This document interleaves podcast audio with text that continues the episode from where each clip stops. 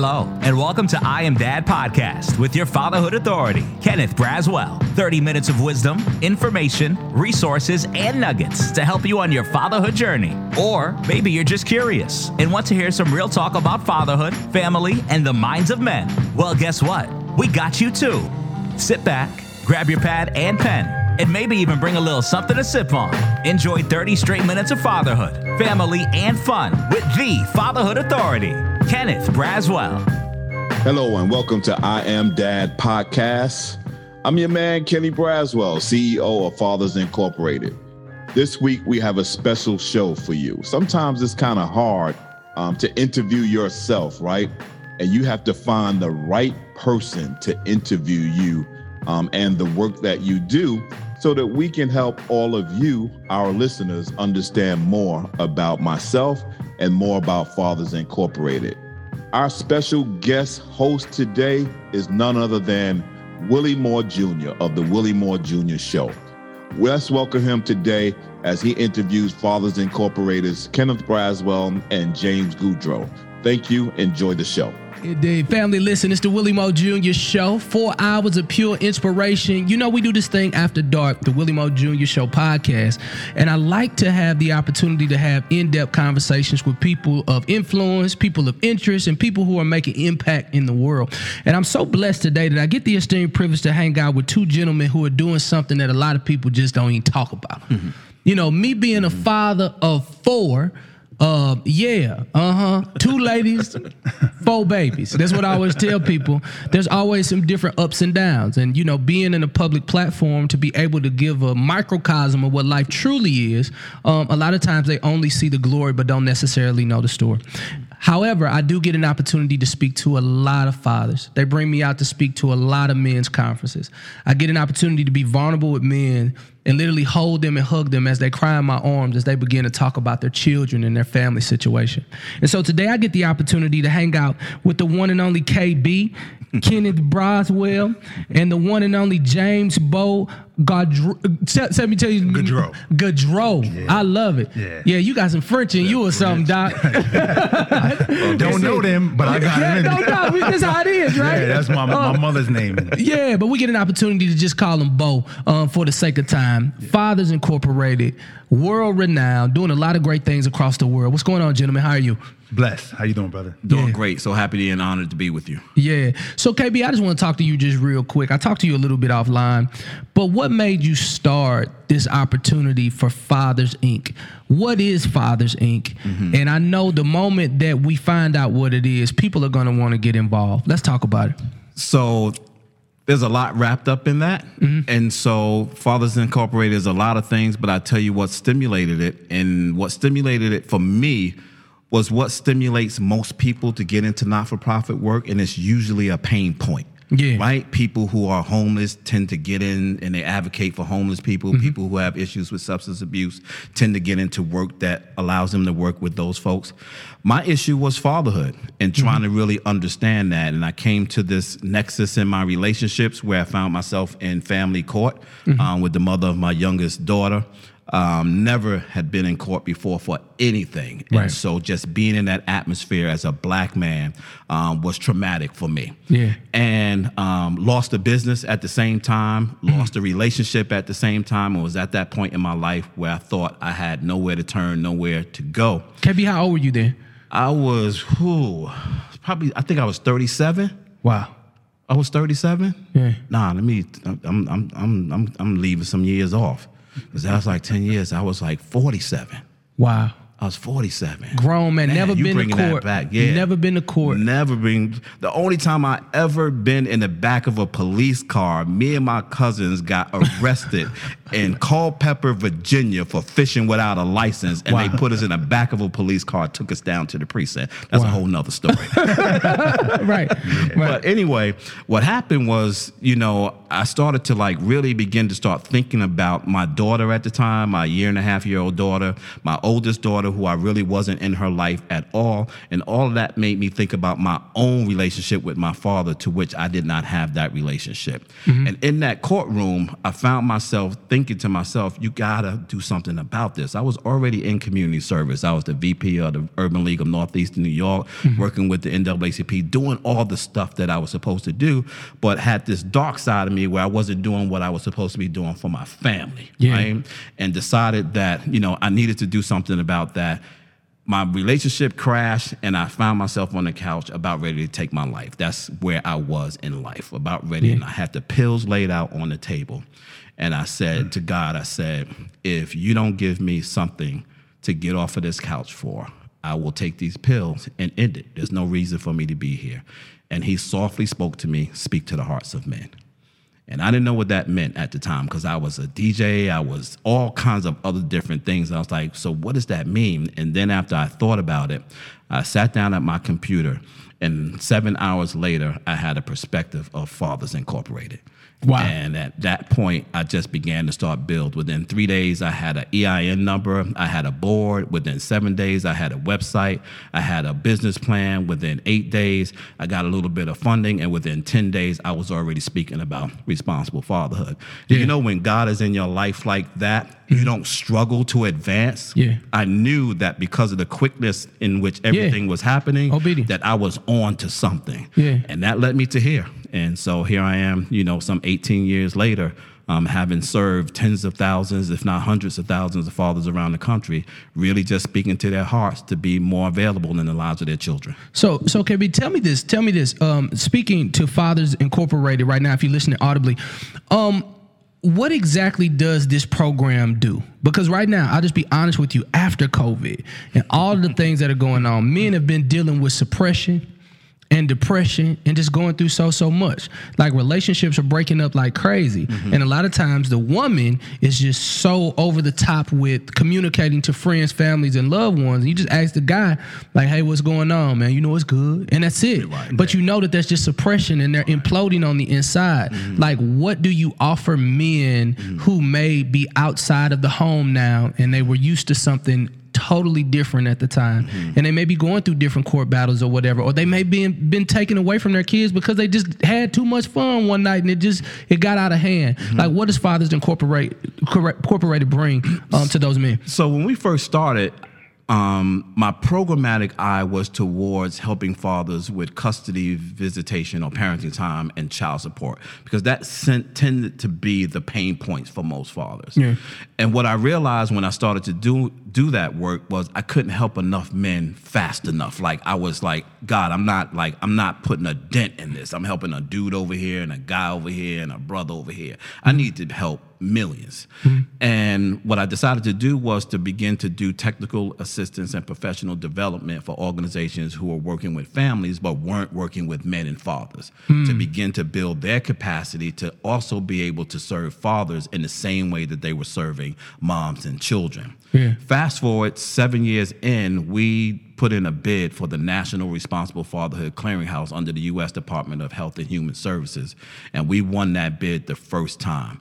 In 2010, living in an apartment, working out of my basement with my car just being repossessed, and we're about two months from being homeless. We won an $8 million contract to do fatherhood work across the country. And since then, that has grown from an 8 million one to a $19 million one to a $24 million, and we're on the verge of doing the fourth iteration of that Man, um, so coming good. up. Wow. And so in that work, that national work, it is really about the media campaign expanding and extending the conversation of the essentialness and the importance of fatherhood, Mm-hmm. um, working with the Ad Council and other national agencies on creating products and creating um, events, whether it's virtual events or um, webinars or podcasts or those things to keep pushing this whole notion Yeah. that fatherhood is relevant. It is. And then two years ago, here in Atlanta, we applied for a grant um, to provide direct services to 900 fathers here in Metro Atlanta. And we're now two mm-hmm. years into that contract, and we are blowing the tires off of this thing here Yeah. in Sure. Atlanta, Yeah. where we are now on the ground. Because the work that we did with before, for me, it was systemic work. It was about attacking the system, really trying to figure out how do you get the programmatic pieces in place Mm-hmm. so that these fathers could find help where they sought help or be a help for them when they couldn't find help. Mm-hmm. But now we're on the ground. Now we are where you talk about being. Where we're we're in a space where we got fathers lying on our shoulders, crying, coming into a space thinking that they don't have anywhere else to turn. We have a couple of tragic stories of brothers that were in our space here in Atlanta that got their life back together. And at the moment they got their life back together, something tragic has happened in their lives Yeah. and taken them out of here. Yeah. And so right now, it's just about being available. Yeah. So when people ask me, what does Fathers Incorporated do? We be available. We be available. I We be it. available, right? Yeah. And why is that important? It's important because it's the only thing that I ever asked of my father. And it's the only thing that I promise that I can concretely promise to my children that I will be available. I might not be what you need me to be in a particular moment in time, but I'm going to be there, Yeah. right? And if you call me, you never have to worry about me not being unavailable. I'm always going to be available. So I want to extend that personal notion mm-hmm. into a business because we run Fathers Incorporated, although the business structure is a for-profit, I run this like a business and children is my are my business, Yeah, right? yeah. Getting children and, and putting them in positions to be in the best um, situation, to be the best they can be, and then train parents and help parents be all they can be for Mm-hmm. their children is where we are. So it's really kind of hard when you ask what we do.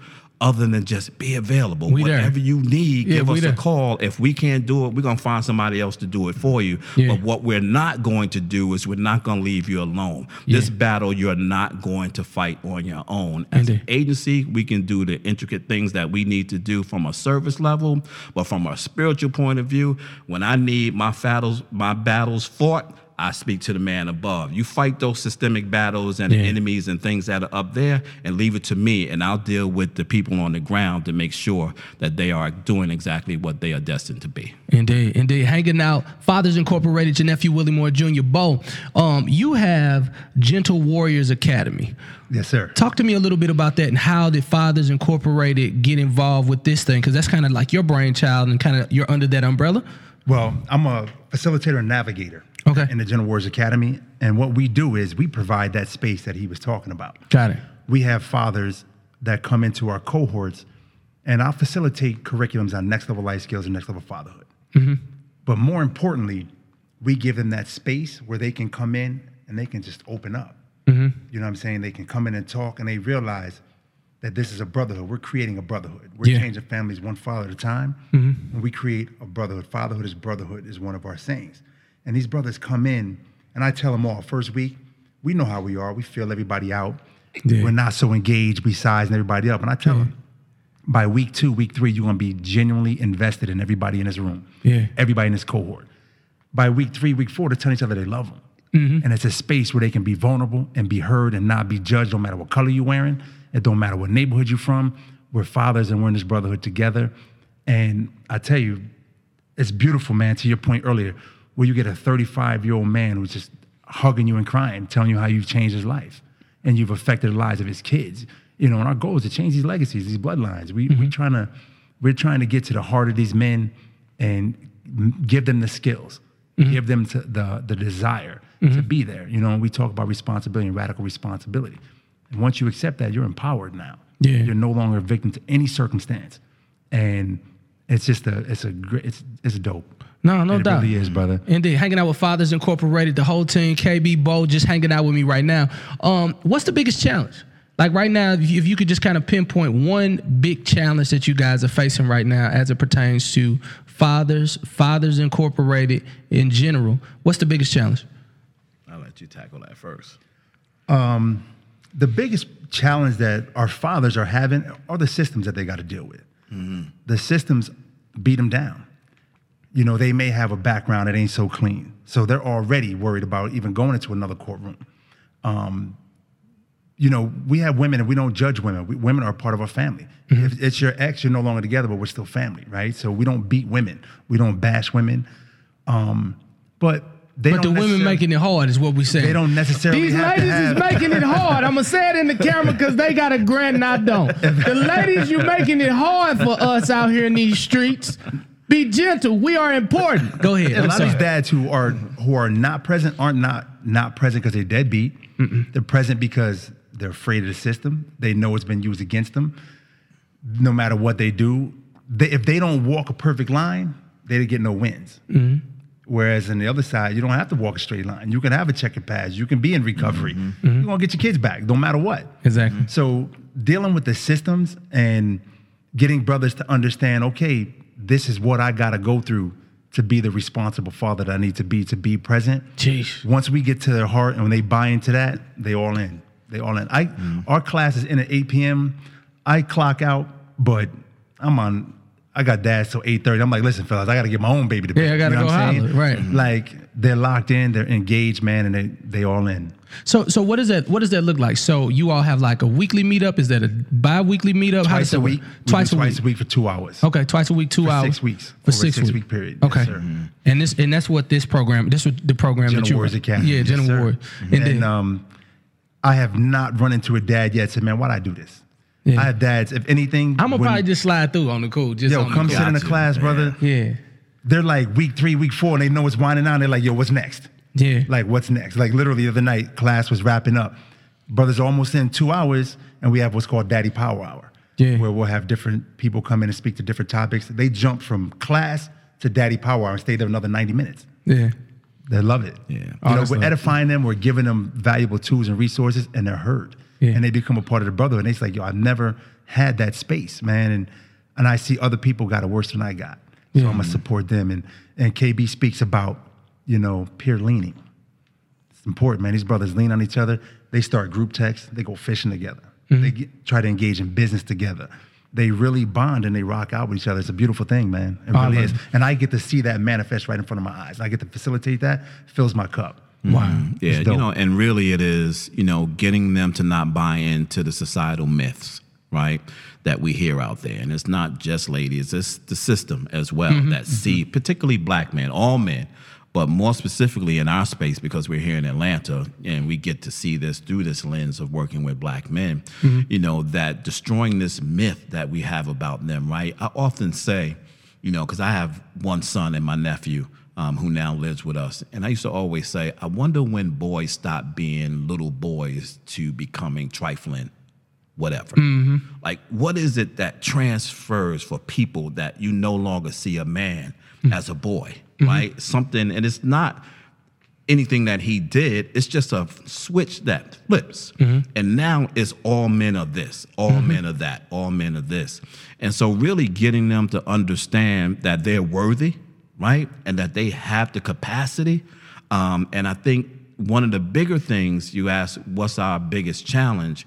Trust, getting them to trust us because they've been let down so many times. Like I know personally for me, and I tell people all the time, That's why I trust. I have abandonment issues. Why do I have abandonment issues? Because there was someone who was supposed to be there for me, who said he was going to be there for me, who never showed up.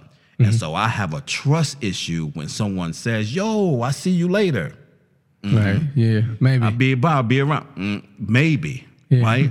and for each one that doesn't show up, it compounds my anxiety about abandonment. And I Mm-hmm. know that when you're dealing with fathers, a lot of that compounded trauma that they've gone through.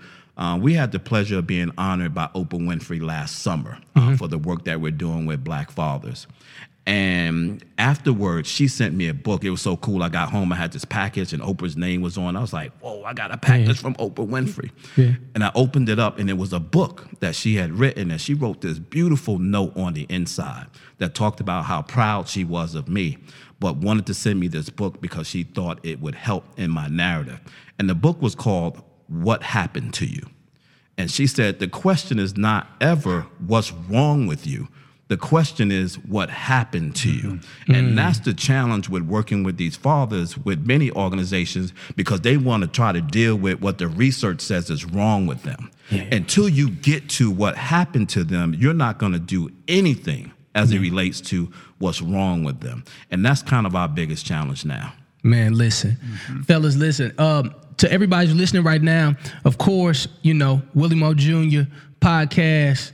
I love y'all to life. I'm always bringing people in who are definitely going to give valuable information. Now, 76% of my audience is women, mm. right? But the one thing that we do, we stand strong as men and we stand firm as men. And I think the the beauty of having so many women listening right now is they get an opportunity to hear uh, like a bird's eye view and just kind of get a chance to kind of have their ear at the door of a conversation with men mm-hmm. that they don't normally get an opportunity to hear. Mm-hmm. To hear that men have a desire to help each other, to hear that men have a desire to be able to communicate in safe spaces. And in hopes that my audience at this moment will realize that vulnerability can only happen in safety.